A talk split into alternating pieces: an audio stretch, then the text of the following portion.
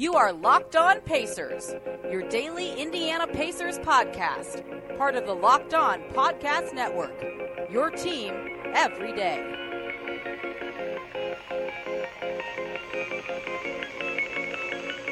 Welcome into the Locked On Pacers podcast. My name is Adam Friedman. As always, I'm a staff writer at IndyCornrows.com and one of the co-hosts of the Locked On Pacers podcast.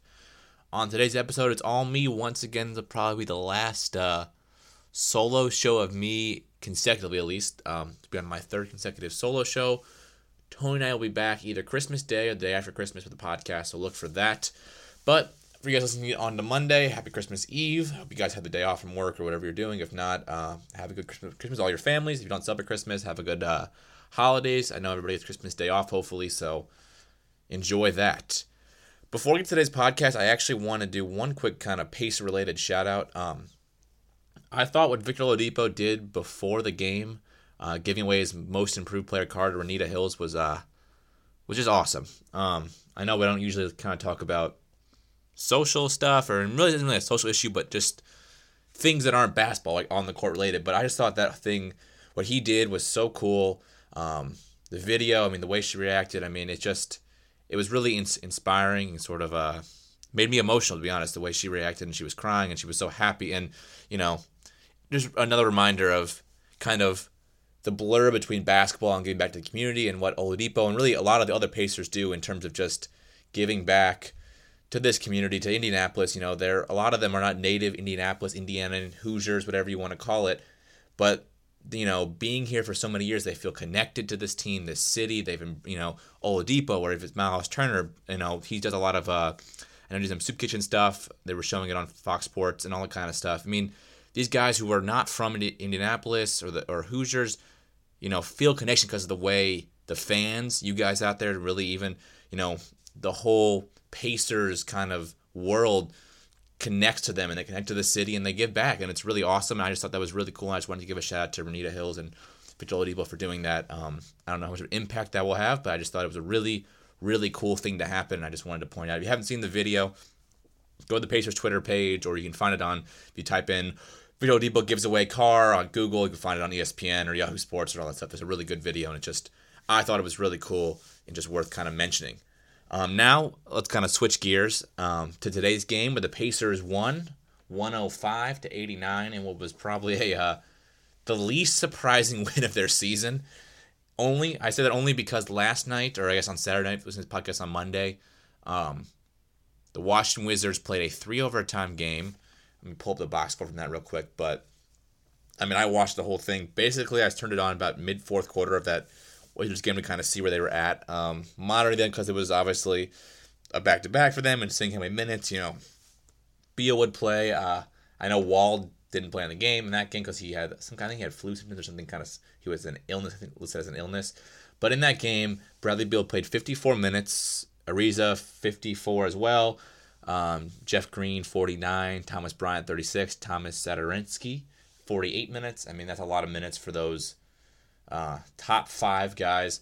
And so it was not surprising to me that they were uh, pretty tired heading into the Pacers game. You could kind of see it. Um, you know, taking out Wall out of the equation. Well, even he shot. So he shot one of four from three. So the team shot eight of thirty-two from or eight of thirty-one from three, which is about twenty-five percent, give or take. Um, Beal was one of six. Ariza was actually two of five, wasn't terrible, but Beal overall was two of eleven, and you could see he was tired. I mean, he was taking up, you know, you can tell a player is tired when his shot is hitting the front of the rim. It just means he doesn't have his legs on him under him to kind of be able to do it. Um, Satoransky just went terrible. He's three of six. Jeff Green is four of ten. I mean, you could almost tell also defensively they just didn't have it tonight. Um, Wall, even though he didn't play on Saturday, was probably still recovering, and probably they probably needed him to play to have somebody with fresh legs, I guess. But I would say it was the least surprising win of the season, just because one, the Wizards are bad, and two, just the back to back ness of playing a triple overtime game. Literally, I think the game ended at like 10 o'clock Eastern time, and they played 5 o'clock Eastern time the next day. It's a 17 hour turnaround traveling from Washington to Indy, which is a two and a half hour flight. By the time you land, get your hotel, it's probably 2 a.m., maybe 3 a.m. Um, you, I mean, you know, turning around and trying to play basically 12 hours later. I mean, that's it's a brutal schedule by the NBA, and it was a brutal game, and it just it's one of those schedule losses that helps the Pacers. Um, Washington also four and fifteen now on the road, so they're just a pretty terrible road team that that helps Indiana. And I, if you're starting to notice a theme with the Pacers too recently is they're starting, besides the Cavs game, they're starting to beat up on the bad teams. That's a good sign, just because it means they're gonna make the playoffs. You know, I don't know what that means for their hopes of making these finals, but it does mean that they are going to make the playoffs and probably be a top four or five. They don't lose that many bad games. You know, like Catherine was pretty awful, but you know they recovered two two wins against two teams who are not great in Brooklyn and in Washington. Uh, the best player on the court, I think it's pretty obvious that uh, the best player tonight was uh, Miles Turner, who shot eight of seventeen with eighteen and seventeen. Uh, he continues to have a just rock star December. I mean, he has clearly turned a corner offensively. Um, you can see it because he's so for a while his jump shot was an annoyingly 18 to 20 foot two point shot that he made at a okay rate, but not good just by not taking a step back and shooting the three.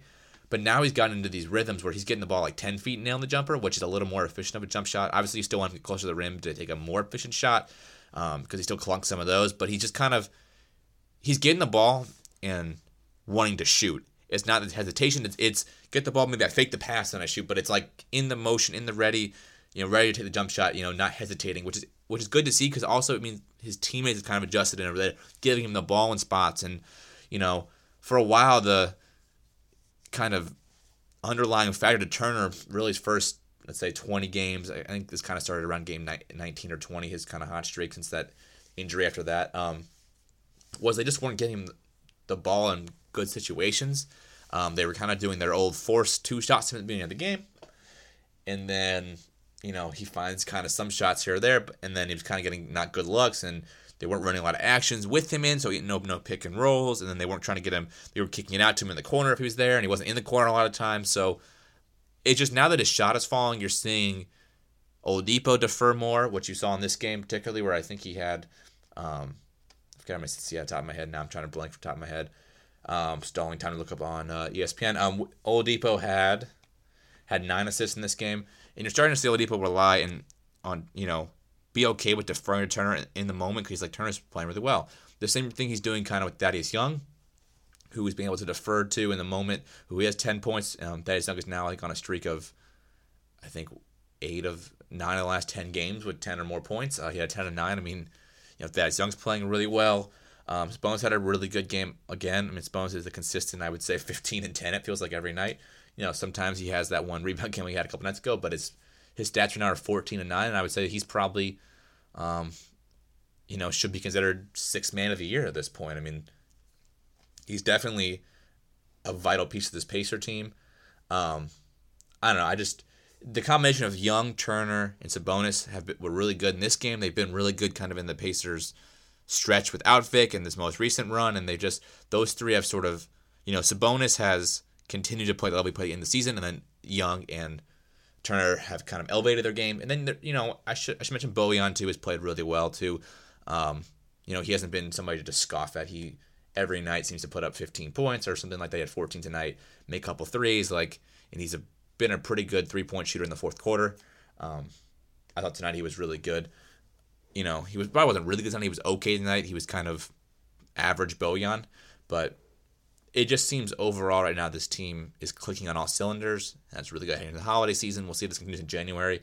We'll see if Ponytail Miles was a one month blimp, if the 17 point game that he's done was a one month blimp, and then continue this into January and into February, because then it becomes serious. You know, if this this is a, if Miles Turner sustains this level for two months, three months, four months, or somewhere close to it, it stops it stops being conversation about is Turner, you know, what's Turner's ceiling to okay, Turner might be an all star if he, he plays like this. Like the level Turner's playing at, he might be an all star. He might be one of the better centers in the league. I mean, you got to factor in his defense with his offense. You know, if he's in, you know, I think I've always thought I'm not sure he'd ever get 20 points per game, but if he could be 18 and 10 every night, he becomes quickly one of the best centers in the league because of his defense. I mean, he becomes a better version of kind of Gobert because he can protect the rim, but he can be on the court.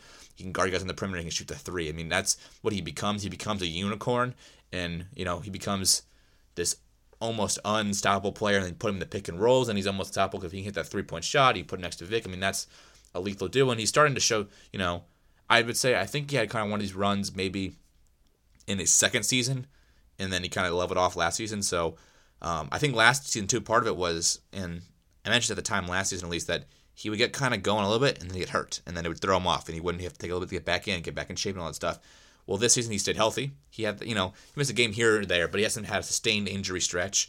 Um, he seems to be healthy right now. No little ninks, you know, little bruises, whatever it is. He doesn't have anything major. No knee injuries, no elbow injuries, no concussions, things like that. And as he plays more games and keeps playing better each game, he can build on that the next game, and so on and so on. And hopefully, you know, this becomes a sustained thing. You know, I don't think I don't think every night he's gonna have 18 and 7 like he had tonight. Like that's just not gonna happen. But if but you know, if three out of every four games he has 18 and 12, and then he has maybe one game where he has 10 and 7. But then that kind of keeps the average growing, and so on and so on, and kind of he quickly becomes, you know, borderline one of the best centers in the in the Eastern Conference. I mean, you know, in terms of center wise, I'm trying to think kind of who are the better centers than right now in the East at least.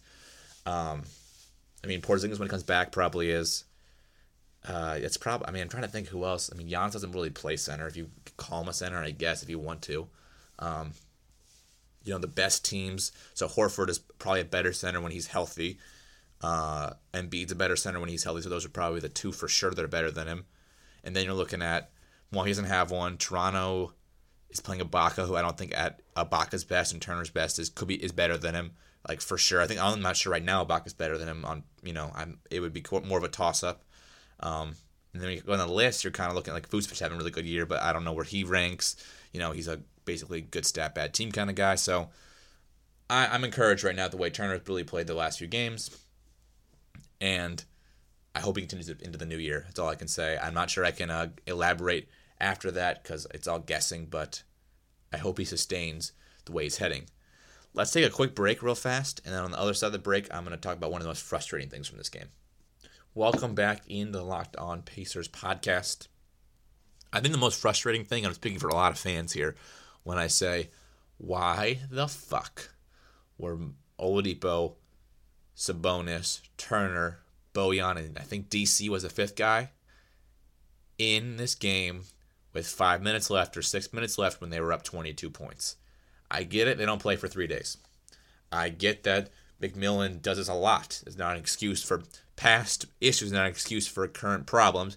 Um, I understand that they have this culture where they're supposed to play tough for 48 minutes and they don't ever give up and whatever it is. And this game really was never really in doubt about the six minute mark. Uh, Beal wasn't back in the game, I don't believe. I mean, the the Washington given up, yet they're out there playing Oladipo. He's flying around. Oladipo doesn't know anything but 110%. I mean, it's ridiculous that he's out there, and it's it's stupid. I mean, it's it's frankly just stupid to play Oladipo. I think he ended up playing, what, 36, 37 minutes? Um, yeah, you played 36 minutes. Turner played 32 minutes. I get Sabonis maybe because he had been in some foul trouble, so maybe you get you leave him out there and you play Sabonis with the bench guys. But like we should have seen the five minute mark, like a holiday to leave from the game at least. I mean, I get maybe you want to leave one or two good players just in case they make kind of a run. So leave Sabonis out there and leave maybe leave DC because he played only 22 minutes or something like that. But I just, for the life of me, cannot understand why Oladipo was in this game after all his injuries. Turner still the same way. I can't believe he was in this game. I just don't understand it. I just, I frankly don't understand it. And I think it's just bad, stupid coaching. And it's almost like he McMillan just forgot. Like he's just like, oh, that's right. We're up 26 minutes left. To take the guy's out. Like he didn't think about it. Like there needs to be some designated coach to tell him, you know, oh, hey, look, coach, we're up 25 points. Beal's in the game. Their stars aren't in the game. We should take our starters out with six minutes left. Like, it's kind of like in the NFL where they they should have a designated coach to do clock management. You know, when you're end of game situations, when to call timeouts, when to challenge, you know, or uh, you know, when to when to spike the ball. They have kind of like kind of the run joke with Andy Reid is right. Andy Reid is such a bad end of game manager that they should have like a specific coach to run that part of his of his game plan. Well, Nate McMillan needs one of those, you know, an end of game manager in terms of like, oh, coach, you know, we're up 25 points. We should probably take our starters out. And you could see it too because there was one point where Oladipo just started jacking up like 25 foot three point shots. Um, and you could see it was kind of like, we're up 25. Why am I in this game? I'm going to just kind of, kind of half half do it. And I'm pretty sure he took one of these long threes, and then he was in the game for two or three more solid minutes. Like it wasn't like took that shot and they pulled him. It was like he took that shot and then left him in three more minutes. I mean, it, it was ridiculous. I frankly, I we're lucky Oladipo didn't get hurt as Pacer fans because Oladipo got hurt, it would have been bad. So it was 625, Pacers up 19. Oladipo, I believe, missed like a 19 foot pull up. Um, no, sorry, I'm thinking it. 449. He they're up 21. He missed a 26 foot three point pull up. Right at that point, I'm thinking, okay, he's just saying, I'm tired. Get me out of this game. Oladipo doesn't leave the game until I think 206. No, one. Yeah, no, not even that. 156 stays in the game. Then finally, yeah, one gets pulled out. Uh, he fouls somebody and then gets pulled out for Aaron Holiday. Like, had four minutes, he should have been out of this game with 21. I just don't understand it.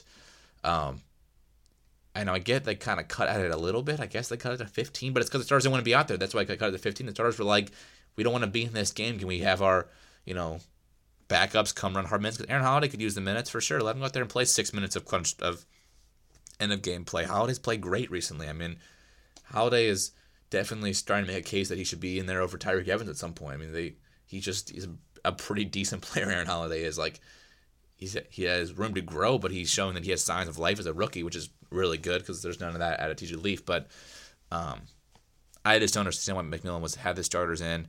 I think this is an issue that's been an issue, and you know until somebody gets hurt, until you see a player get hurt in the last five minutes, it's never gonna it's never gonna pop in McMillan's mind. You know I think if some of the more national media or some of the more bigger media like the Indy Star or uh, I'm trying to think. I mean, there's not a lot. See, the problem with it is there's not a lot of. Um, I'm not sure McMillan cares about the media because there's a lot of blogging media like um, this podcast and when I read in corners where like I'm not sure we reach the ecosystem of what McMillan cares about and watches. And I'm not sure who in the media can critique him and get to him. Um, maybe Doyel can, maybe some, you know what I mean. But it wouldn't come on Doyel. Maybe J. Michael can, but I'm not sure they would get on their radar until, you know, until somebody gets hurt. And maybe J. Michael asked him about it at the game, and I don't know if he did. But somebody needs to keep reminding him, hey, why are we playing our starter with six minutes left up 20? Why, why, why, why, why? It's ridiculous, and it needs to stop. And if somebody gets hurt, it's going to be Millen's fault, and it's going to really just annoy me and annoy this team, and it's gonna, frankly, I was waiting for the moment Oladipo gets hurt in the last six minutes of a game where they're up 20 points, and the outcry and the anger and the, I mean, he might, my mill might be fired in that moment, and you know, or my, you know, that might be the downward spiral, spiral of his time in Indiana if that happens. Um, God, I can't believe he played a start or six minutes left up 20 points. I just, especially with no stars watching in the game. I can't believe he did that. Oh, all right. Um, I don't think I got anything else for Locked On Pacers podcast today. Like I said, Tony and I will be back Christmas Day or day after Christmas for the podcast.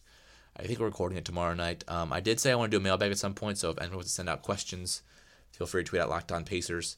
I compiled a little bit of them, but keep sending them out, sending them out. We'll probably do it in the new year at some point.